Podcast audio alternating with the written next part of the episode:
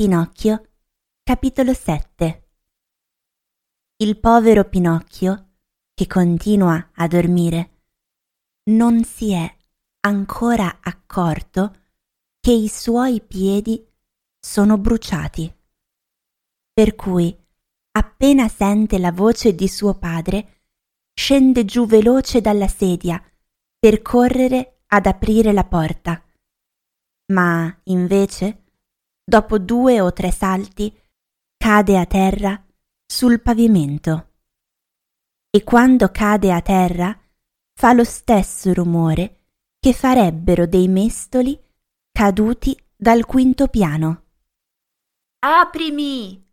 Intanto grida Geppetto dalla strada. Babbo mio, non posso! risponde il burattino, piangendo e girandosi per terra. Perché non puoi? Perché mi hanno mangiato i piedi. E chi te li ha mangiati? Il gatto, dice Pinocchio, vedendo il gatto che con le zampe si divertiva a giocare con alcuni pezzetti di legno. Aprimi, ti dico, ripete Geppetto. Non riesco a stare in piedi, credimi, oh povero me, povero me. Dovrò camminare con le ginocchia per tutta la vita. Geppetto, credendo che tutti questi pianti siano un'altra monelleria del burattino, decide di farla finita. Si arrampica su per il muro ed entra in casa dalla finestra. All'inizio voleva dire e voleva fare, ma poi, quando vede il suo Pinocchio sdraiato per terra e rimasto senza piedi davvero, allora si calma, lo prende in braccio, gli dà baci e gli fa mille carezze. E, con le lacrime che gli cascano giù per le guance, gli dice singhiozzando Oh Pinocchio mio, come hai fatto a bruciarti i piedi? Non lo so, babbo, ma credetelo che è stata una nottata d'inferno e me ne ricorderò finché campo. C'erano tuoni e fulmini e io avevo una gran fame. E allora il grillo parlante mi ha detto ti sta bene, sei stato cattivo e te lo meriti. E io gli ho detto Bada, Grillo. E lui mi ha detto: Tu sei un burattino e hai la testa di legno. E io gli ho tirato il manico di un martello. E lui è morto. Ma la colpa è stata sua, perché io non volevo ammazzarlo.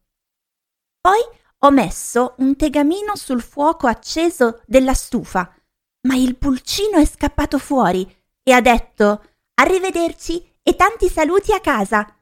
E la fame cresceva sempre. Per questo motivo il vecchietto, col berretto da notte, si è affacciato alla finestra e mi ha detto Vieni sotto e prepara il cappello. E io mi sono preso l'acqua sulla testa, perché chiedere un po' di pane non è una vergogna, non è vero?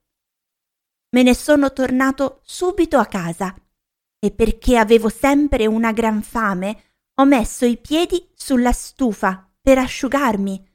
E tu sei tornato e mi sono trovato i piedi bruciati e intanto la fame ce l'ho sempre e i piedi non ce li ho più.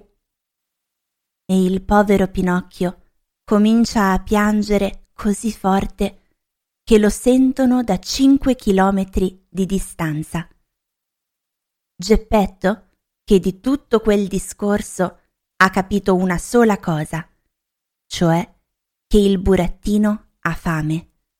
Tira fuori dalla tasca tre pere, gliele dà e dice Queste tre pere erano la mia colazione, ma io te le do volentieri.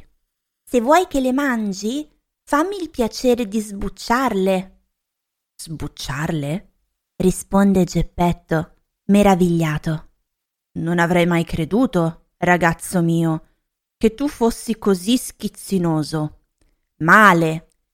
In questo mondo, fin da bambini, bisogna abituarsi a saper mangiare di tutto, perché non si sa mai quel che ci può capitare. Tu dici bene, dice Pinocchio.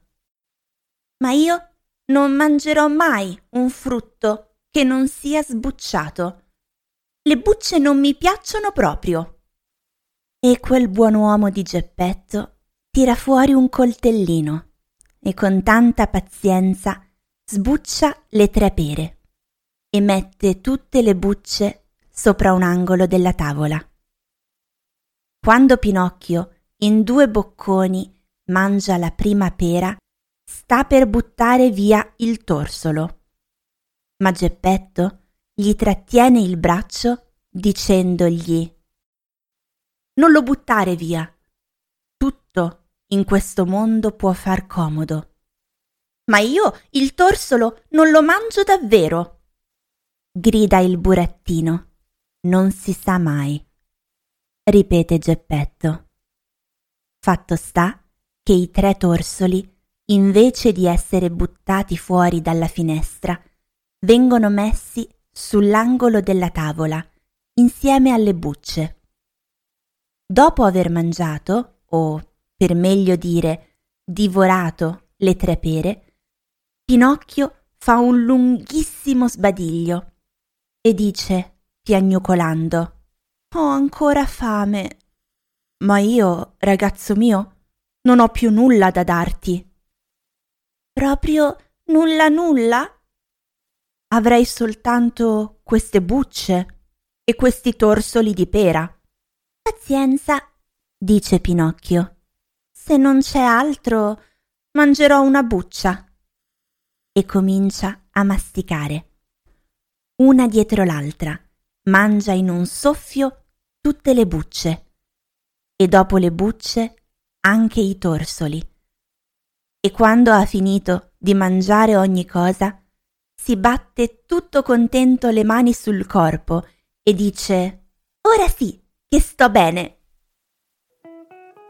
Vedi dunque, osserva Geppetto, che avevo ragione io quando ti dicevo che non bisogna essere troppo delicati di palato. Caro mio, non si sa mai quel che ci può capitare in questo mondo.